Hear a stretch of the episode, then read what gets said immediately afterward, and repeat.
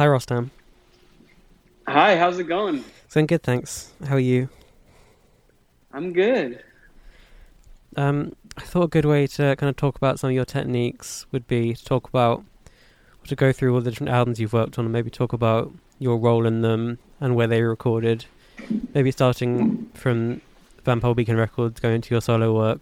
So with the first Vampire Weekend record, was that recorded mostly? I think it was like a little interface and a lot of random rooms. Is that right?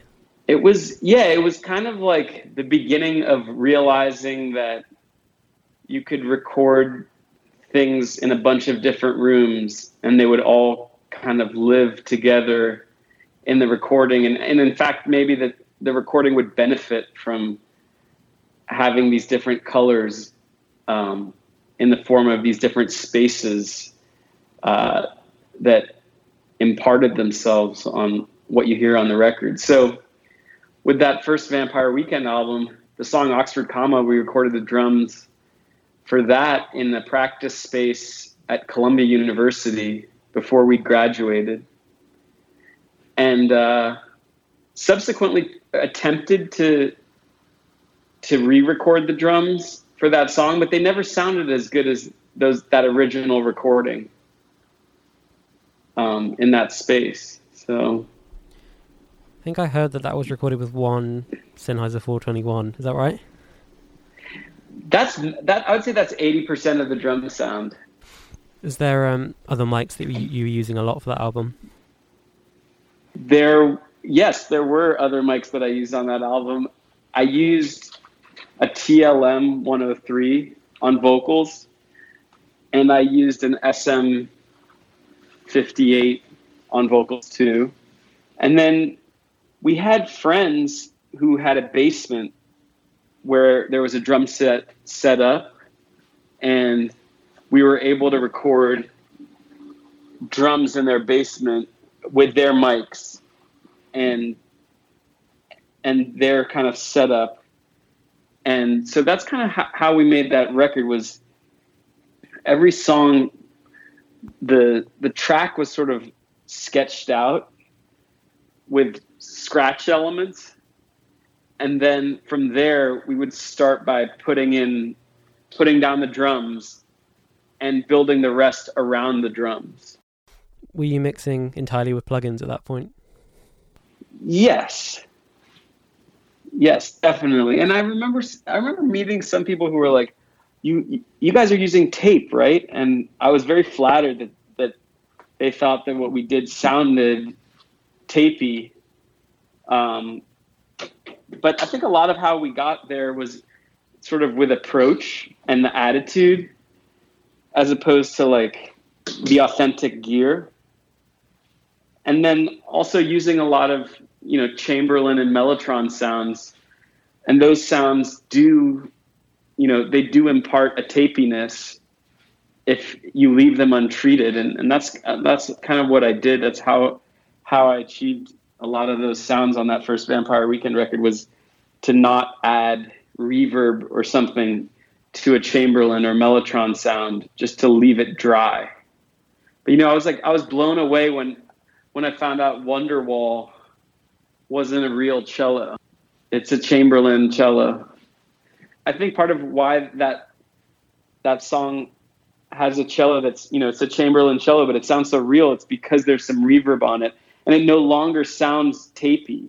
It sounds something else. You know you start to lose some of that tape distortion. I guess moving on to Contra, was that recorded in more kind of traditional spaces? Contra was a mixture of sort of hi-fi recording and the same more lo-fi recording with a little bit more money. not a lot much not a lot more money, but the way that we did that one was instead of going to a friend's basement to record the drums, for about half the songs, we booked out a studio in Midtown in Manhattan, and the studio is called Avatar.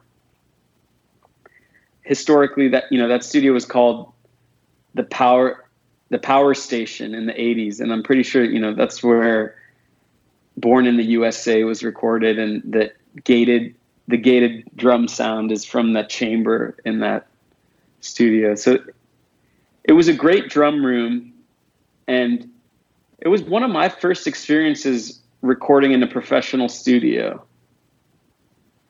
And so we did about five songs worth of drums in that room, and then we took it back to the space uh, that we were renting called the Tree Fort.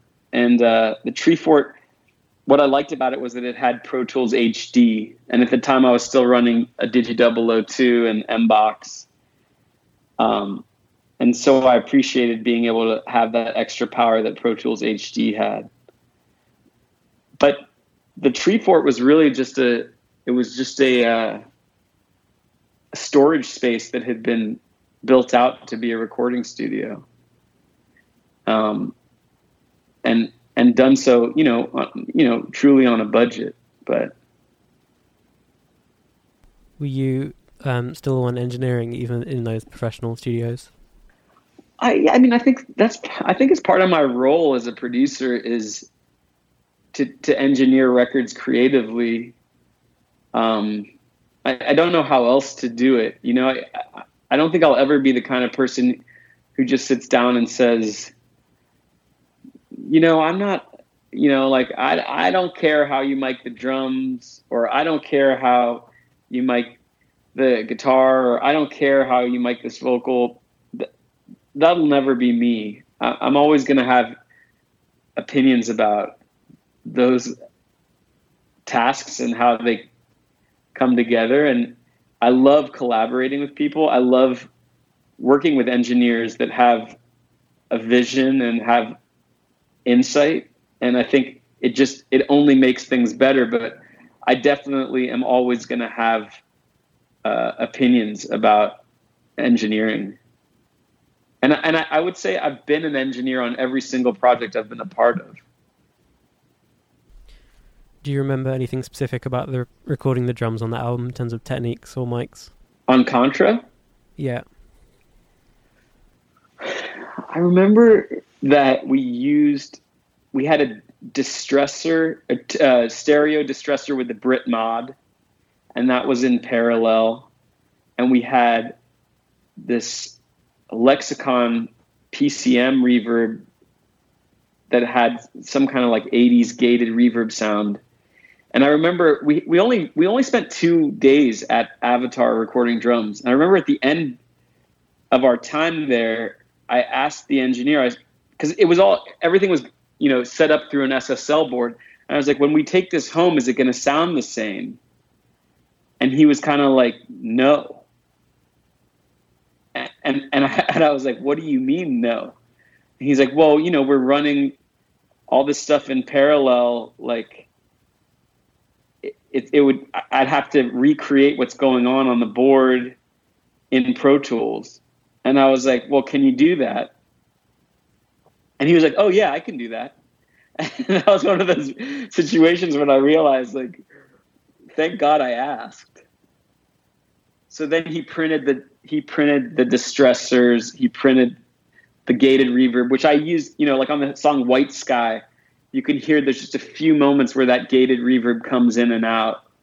Um, and he, you know, he recreated the panning of the board, and and so then the next time the session was opened up, it was sounding pretty close to how it was prior. So that was good. Do you remember any of the mics or um, mic techniques that we used on that album?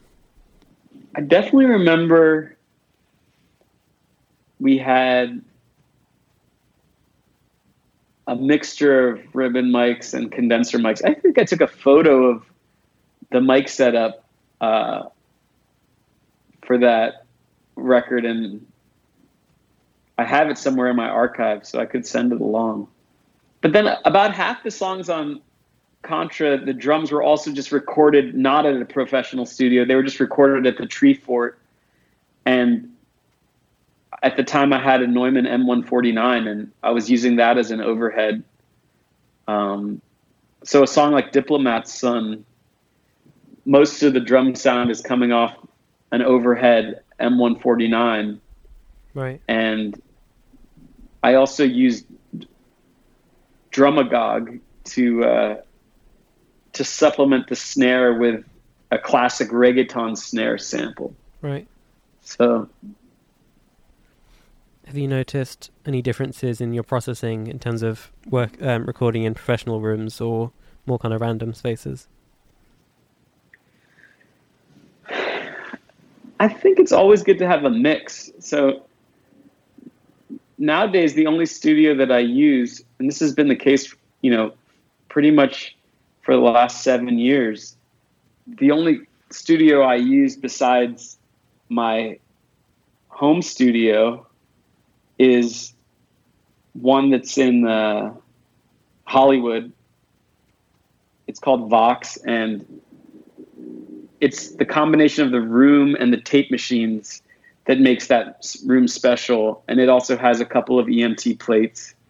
So, you know, f- for me, recording drums, I'll definitely get the plate and I'll not only take the plate, but take it down to tape and, uh, you know, take everything down to tape. Pre- I've noticed, you know, pretty much everything that you record there does sound better on tape, with maybe the exception of piano. Uh, I recently discovered piano doesn't sound as good. It sounds better in Pro Tools for whatever reason.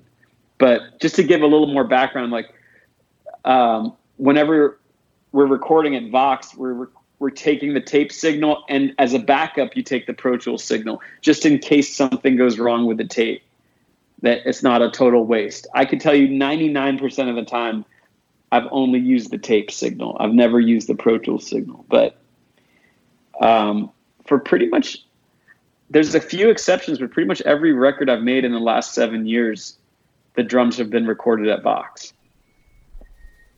Is that where you did the drums for Modern Vampires?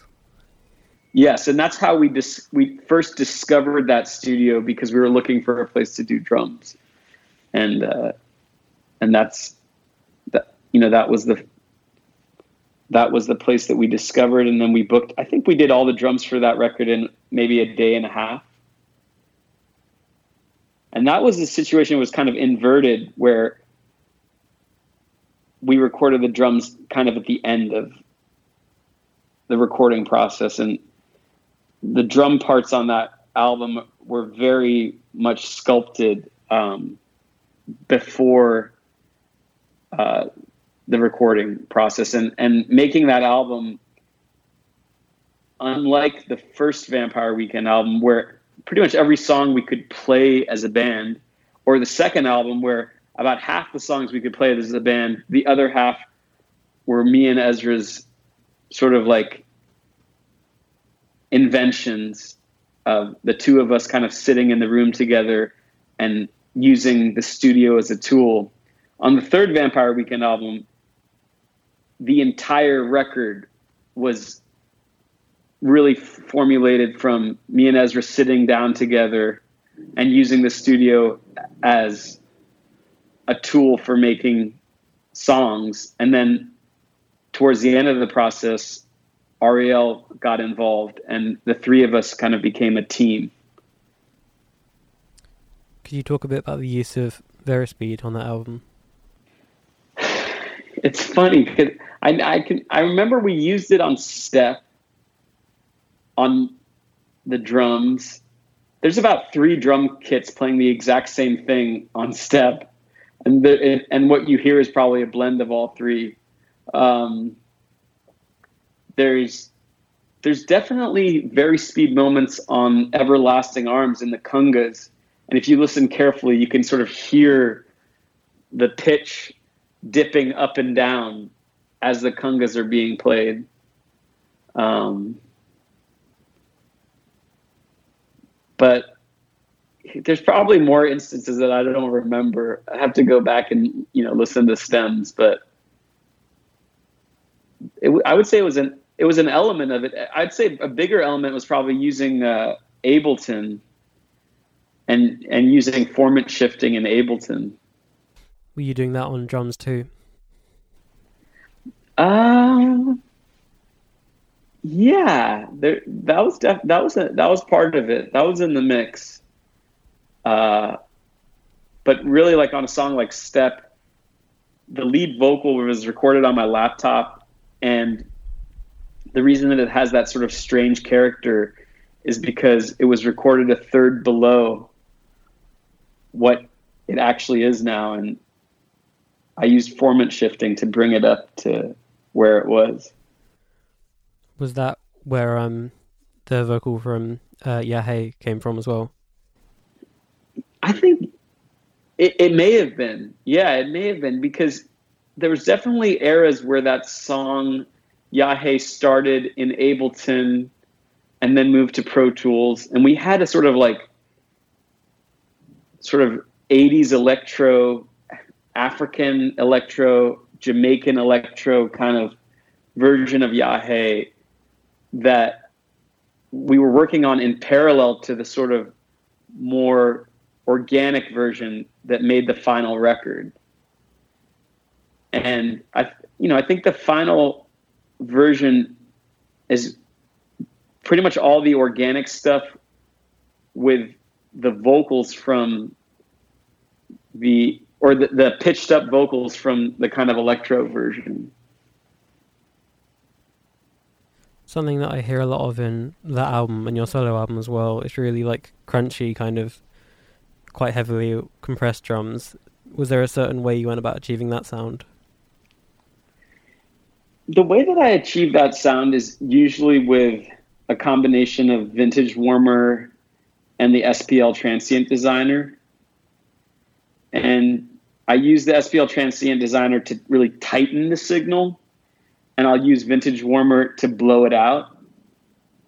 Um, and when you do that with stuff that you've recorded in Pro Tools, it always sounds good and it has excitement. When you when you do it with stuff that you've recorded on tape, it goes to another place and it starts to sound magical and you get the hiss of the tape involved in how you're processing your signal and all of a sudden it's sucking in and out sometimes with every beat of the drum. And it you know it, it really starts to create a new sound. And there's no way to really fake that with plugins uh, you kind of need to use tape to get there. But Vintage Warmer, Vintage Warmer is a plugin that I'll just talk about this plugin for a hot second. Is a plugin that I've used on every album that I've made. I didn't really know what it was doing in the Vampire Weekend first record era, and I kind of discovered exactly what it was doing on the second album, and and I started using it more, sort of more technically. Whereas prior to that, I would just sort of turn one knob and be like, oh, I like what that's doing. And I didn't really, as my dad would say, I didn't pull the pants down on it, you know, to know really know what was going on there. Um, so I would say that that is a very powerful plugin to this day for me. And, uh, I don't think I'm alone in, in loving that one. Was there an increased use of hardware on that album as well? On Modern Vampires? Yeah. I definitely think, you know, I started using compression on vocals, using an 1176 on the way in. Um, but not on every song, but that was a feature of it. And then Ariel as well on the vocals that he recorded on that record. He was using an 1176. I had a Neve pre or Neve style pre that I bought. So, yeah, I definitely think outboard gear became you know, it became more available to me because I finally had the money to buy it. Uh, I was kind of stingy with spending money on recording. I remember like I said, the reason I like that Studio Treefort is because it had Pro Tools HD, and it was only at the end of having completed Contra that I treated myself to having a Pro Tools HD unit for my own house, you know? And uh, that was at the end of 2009. So. I think I remember you saying that whenever you did use hardware, you like to run it through the software emulation as well afterwards. Yeah, sometimes I definitely do think that about certain tape plugins. That you know, it's one thing to record something on tape, but historically, the way people used tape was they often couldn't only put something down to tape one time. They would have to bounce it back and forth, and I think as a result, you know, things that are things in albums that are made fully in tape are way more fucked up sounding because they're not just hitting tape once. And so that's that's kind of what I was getting at with using plugins in addition to the real thing, you know? Hey everyone, this episode of the podcast is sponsored by Tonelux and their brand new JC37 microphone. This is a clone of the old Sony C37A tube microphone designed with producer Joe Chiccarelli, who was on episode 5 of the podcast. The original Sony mics were used on sessions with people like Jimi Hendrix, Doors, and the Wrecking Crew. In my opinion, these new Tonelux microphones are great for people with small studios and home studios looking to invest in one really great tube condenser mic. Unlike a lot of tube condenser microphones, these Tonelux mics are incredibly versatile, can be used on guitar amps, snare, kick drum, drum overheads, vocals, and almost anything that in a lot of situations a normal tube microphone couldn't handle the sound pressure of. And because you can get these microphones right up close to a lot of sources, they're great for recording in ideal spaces, which is what I do a lot of as I have a portable recording studio. And another great thing about them is, even though they're hand assembled in the USA, these mics are a lot cheaper than a lot of classic tube microphones as well.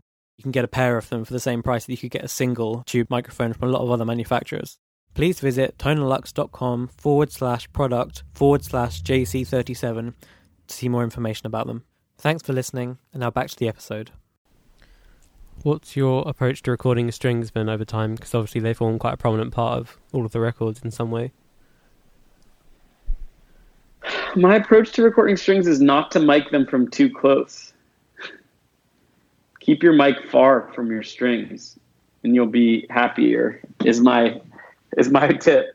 Don't don't get too close to the string because the truth is, string instruments were they're part of a tradition that's called chamber music, you know, and chamber music is meant to be heard in a room of considerable size, and it's about how the the instrument reflects through that throughout that room. It's not about how close you can get up to that instrument. You want to capture the instrument and the room. So that's what I would say is my approach. What were some of the mics that you were using on Modern Vampires? For vocals, we used a U99 uh, which is made by Soundeluxe. And that was a mic that both me and Ariel had. Um, so we we had pretty much the same vocal chain on both coasts, and uh, it was the uh, U99, the a Neve style pre, and the 1176. Is that what you used on piano as well? Mm, yes, actually. I mean, some of the piano on that record was just recorded in my apartment, like Unbelievers. I think it's an SM7 that I had for the left side of the piano and a U99 for the right side of the piano. And I just put those two mics up and create a stereo image and record that stereo image. Um,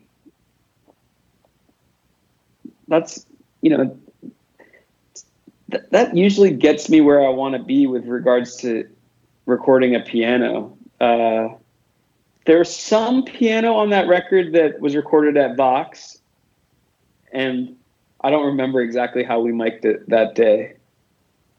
But there were more mics on it. There were mics behind the piano, mics in front of it. There was a blend of mics. Do you remember the drum recording setup at Vox for Modern Vampires. I think I remember it was like quite a lot of mics further away.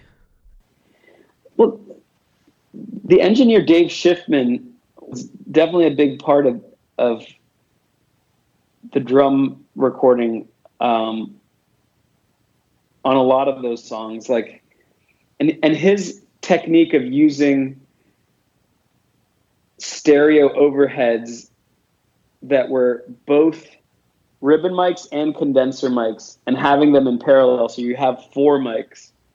And you get the grittiness he would say from the ribbon and the clarity from the condenser. Um, and you blend them. That you know that was a big part of the the sound on that record. Vox has a huge cabinet of microphones. You know they, they have i think 447s they have a lot of ku3as and actually after we recorded at vox about a year later i bought myself a ku3a and i've had that mic up in my studio as a room mic uh, for the last five years or so. Were a lot of the things like organ on that were they software ones or are they ones that you actually went and recorded? It was. I wonder which sounds. If you, if you tell me which so- sounds you're referring to, it's probably software. But you know, with like I was saying before, it's like it, it's more about how you treat it than than uh, what specific plugin you're using. You yeah. know, I think I could if you if you stuck me in a room with you know terrible sounds, I think I could make a find a way to make them sound interesting and make them sound old or make them sound uh, how I want them to sound because I, over the years I've kind of like understood gained an understanding of signal flow.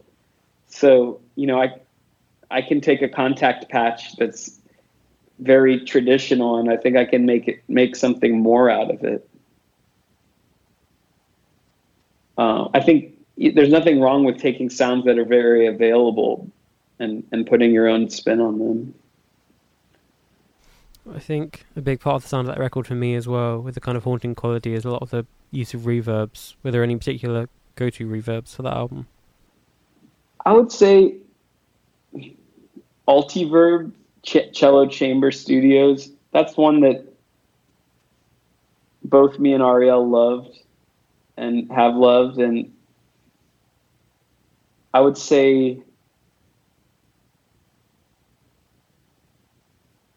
Altiverb's AMS Hall and AMS Nonlin. Those are, you know, go tos. So in terms of like using the EMT plate, I definitely remember like the song Hudson. I remember when we recorded the brass for that, and I was spending some time kind of like getting it to a mix. I, I'm pretty sure I I used only the hundred percent wet signal of the EMT plate for the brass on that song, and I think you know when you say haunting, that's like a really good example of haunting to me. I wanted to ask about I think on Unbelievers as well. There's a moment near the end where it's not quite clipping, but it's like it sounds like it's being pushed so hard. And when I first heard that, I was kind of taken aback, but then I kind of realized it was deliberate and it was actually like a really good way of creating intensity. Did you have any particularly particular ways of achieving that? I can tell you exactly how that was achieved, and I really want to give credit to Emily Lazar, who was the mastering engineer and has been the mastering engineer of pretty much every record I've ever made. And she knew that, you know, it, we were in the middle of the process of mastering the record, and we, she knew that we were using 808s. Um, for you know specific moments like the chorus of worship you or the breakdown of Finger Back and she was she was the one who said you need to bring the 808s in for the end of the song and at the time my methodology for programming 808s was to do them in reason and to use a kind of dirty 808 sample, double it in octaves, and then use the Reason built in limiters to just completely obliterate the 808. And and so that's I think that is what you're hearing at the end of that song.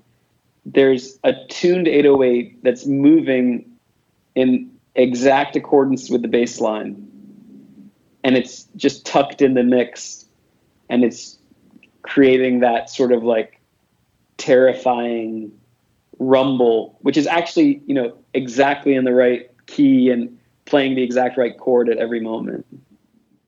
On young lion that bass is that a programmed bass or is it just a real one kind of cut cut up? I don't want to say too much I can't I can't give you guys all my secrets. Yeah. But I would say that I would just I would just go back to saying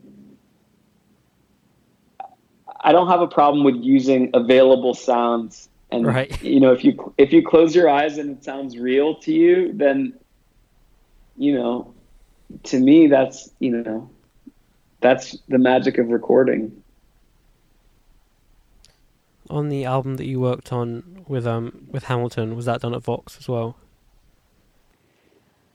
So that record was made completely, entirely recorded and mixed in my home studio in Los Angeles. And it was the first record I made in my home studio. And towards the end of the process, we booked exactly one day at Vox and we recorded the drums for the entire record at Vox. So everything was done at at my personal studio and all the drum parts were sketched out pretty precisely before we got to the point where we sent them out to Steven who played drums on the record and we he he actually took the time to learn each part very intricately, very exactly, and uh, and and with a couple exceptions, we used all of his live drumming. Some sometimes it was a blend of real and fake, and a couple maybe one moment it's like all fake, but the rest of it is his real drumming at Vox recorded to tape. Do you remember any particular recording techniques for that album in general? Definitely. I remember setting up I can't remember if it was I think it was two mics for to record I can't remember if it was two or three mics. I think it was two mics to record the nylon string acoustic um, on the song In a Blackout. And I put them up about four or five feet away from each other. Um, and then that acoustic uh, nylon string acoustic part is double tracked and and I'm pretty sure I panned I hard panned you know two of the mics and then there's a couple that are sort of more towards the middle.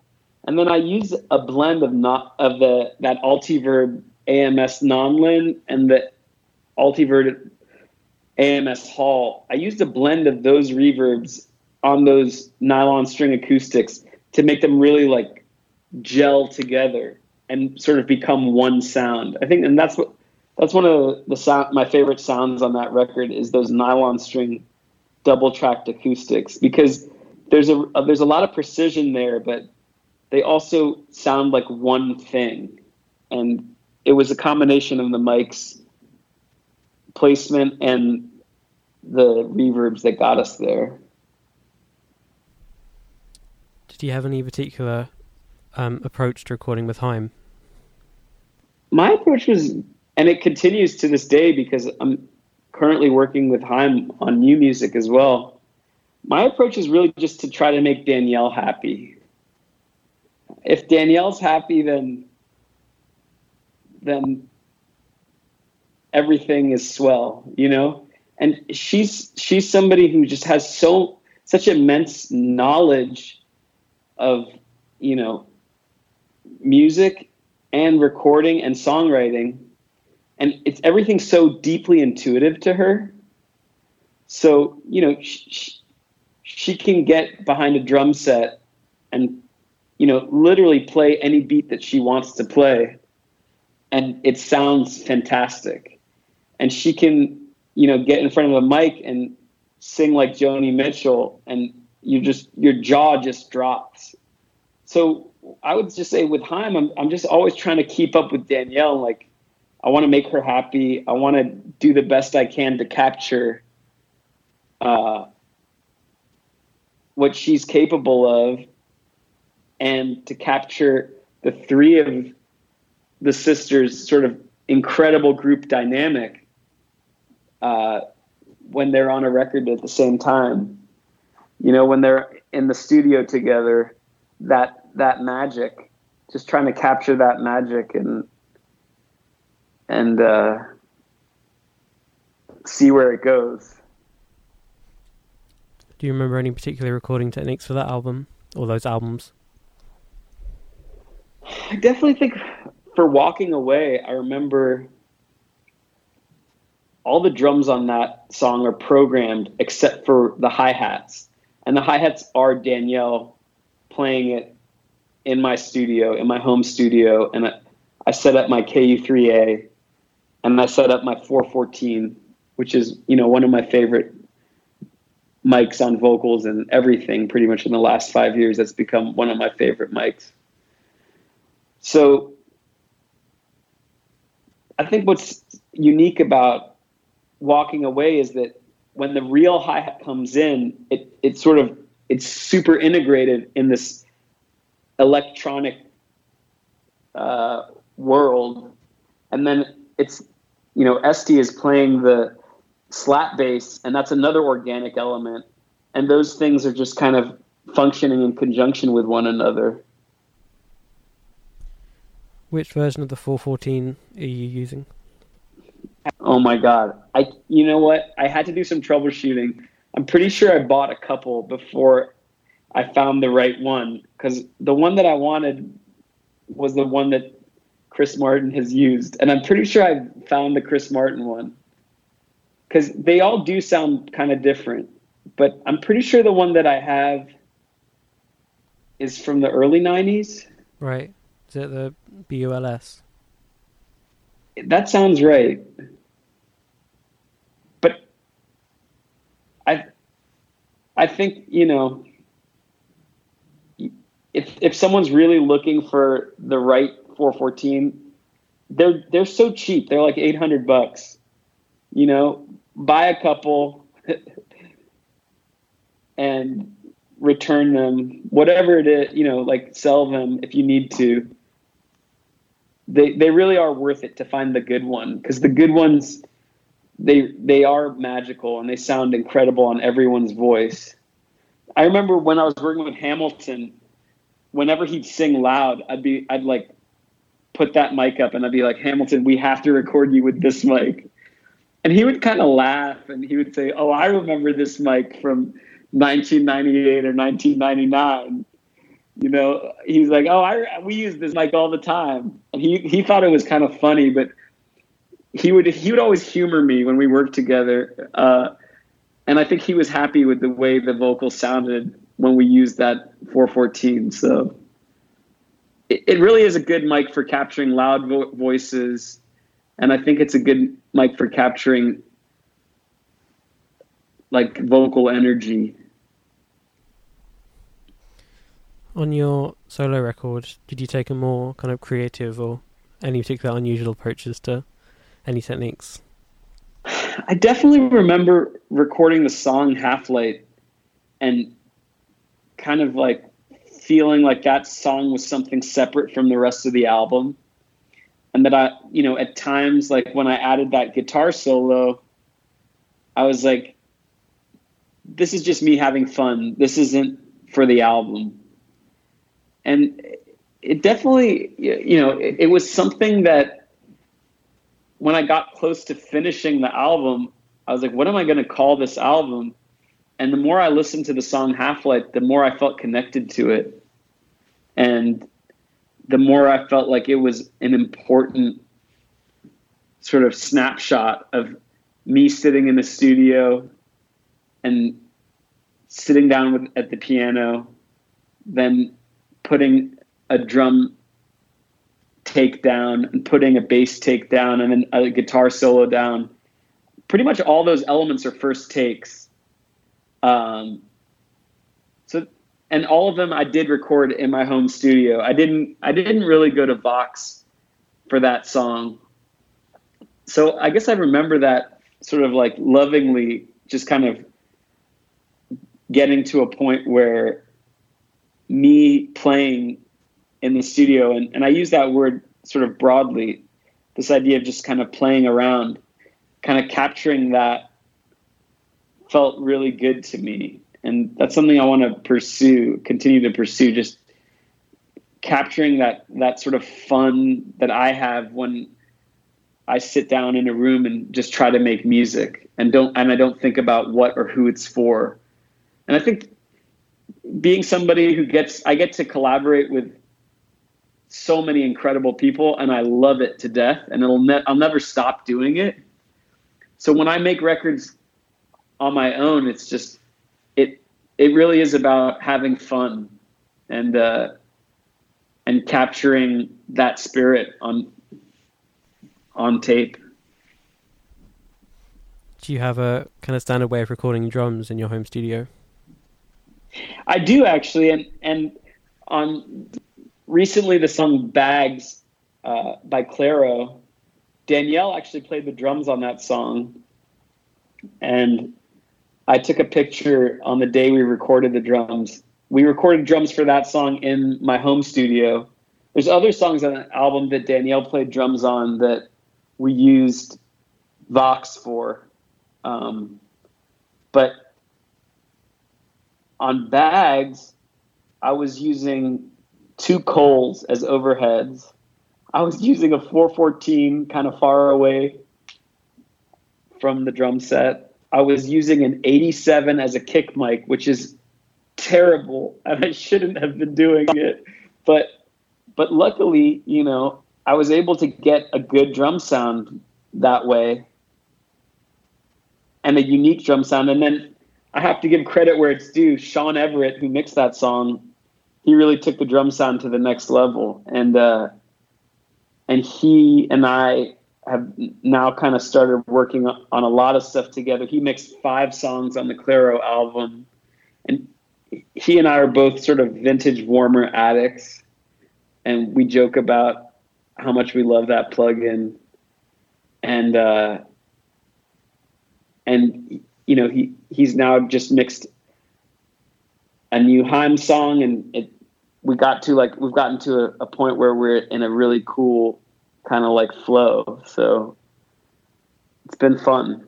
The last few months have been really fun. Could you talk a bit about the use of DI guitar in some of your albums? Absolutely. I love DI guitar. um, I I definitely think that using a tube DI has helped uh, achieve the sound that I want.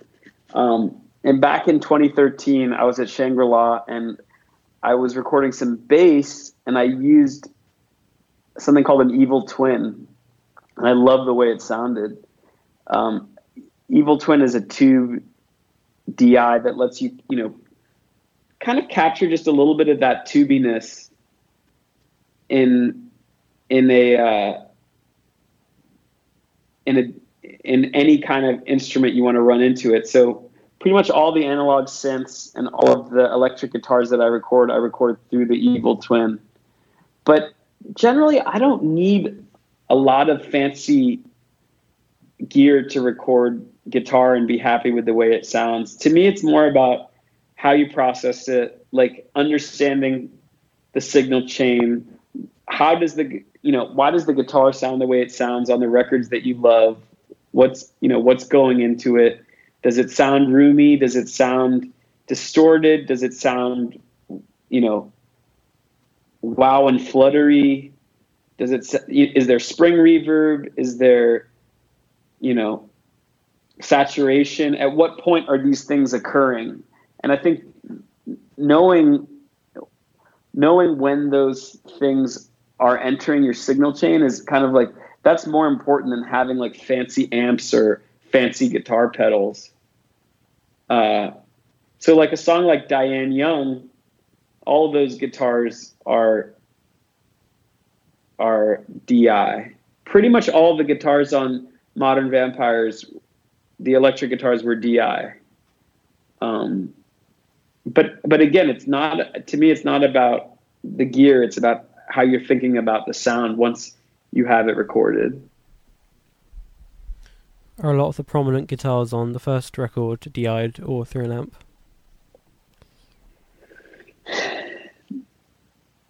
That the first Vampire Weekend record that was a lot of the Hot Rod Deluxe amp that I had that we recorded the guitars through. Um, so like on Cape Cod Kwassa Kwassa, that electric guitar, that's Ezra playing um, Epiphone through the Hot Rod Deluxe with a little bit of spring reverb, and then I remember I would I would put like a dynamic mic up against the amp, and on that song I remember having a TLM 103 as a room mic, and the sound that you hear is a blend. It's like a panned blend of the close mic and the room mic, with the room mic having a little bit of delay. Uh, Oxford Comma, that guitar solo was just um, just one mic, and it was uh, it was the uh, the Hot Rod Deluxe with just a tiny bit of spring reverb. I always presumed the Cape Cod guitar sound was a slap delay. And it, it sort of was a slap delay. It was achieving that through using a room mic and delaying the signal on a room mic. So, um, to finish up, if it's all right, could you maybe talk a little bit about your contributions to Father of the Bride? Well, the song "We Belong Together" was it was one that me and Ezra had started on this writing retreat that we did in I think 2012 when we were sort of at the final stage of writing the songs for Modern Vampires, and we went up to Martha's Vineyard, which is sort of right underneath Cape Cod, and we sort of locked ourselves in a friend's cabin and gave ourselves kind of a directive of writing songs as quickly as we could. And we started the song Everlasting Arms there. We started the song Don't Lie there. And what became We Belong Together started there as well. It was this sort of 12 string acoustic guitar riff that I had that I, that goes bum ba dum bum bum bum bum bum bum, and then Ezra put an electric guitar line on top of that. It's like, and so those two guitar lines were kind of interlocking, and from there, it, we knew we had something good, and sort of years later, we sort of reconvened to make some more music together. And Ezra was like, I have this idea, this song "We Belong Together" that I've been kind of writing on piano and on gu- guitar, and I think we could combine that with that idea from Martha's Vineyard that we never finished.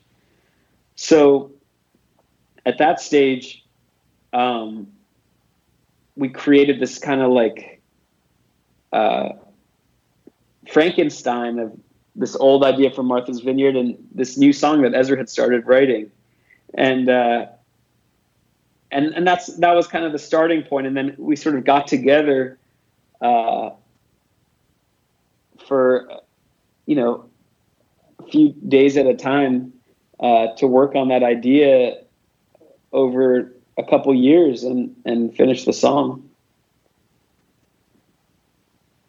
And I think and I think that I think I'm pretty sure that I did finish the mix of that song in Cape Cod when I was uh, on vacation in a town called Provincetown that I started going to.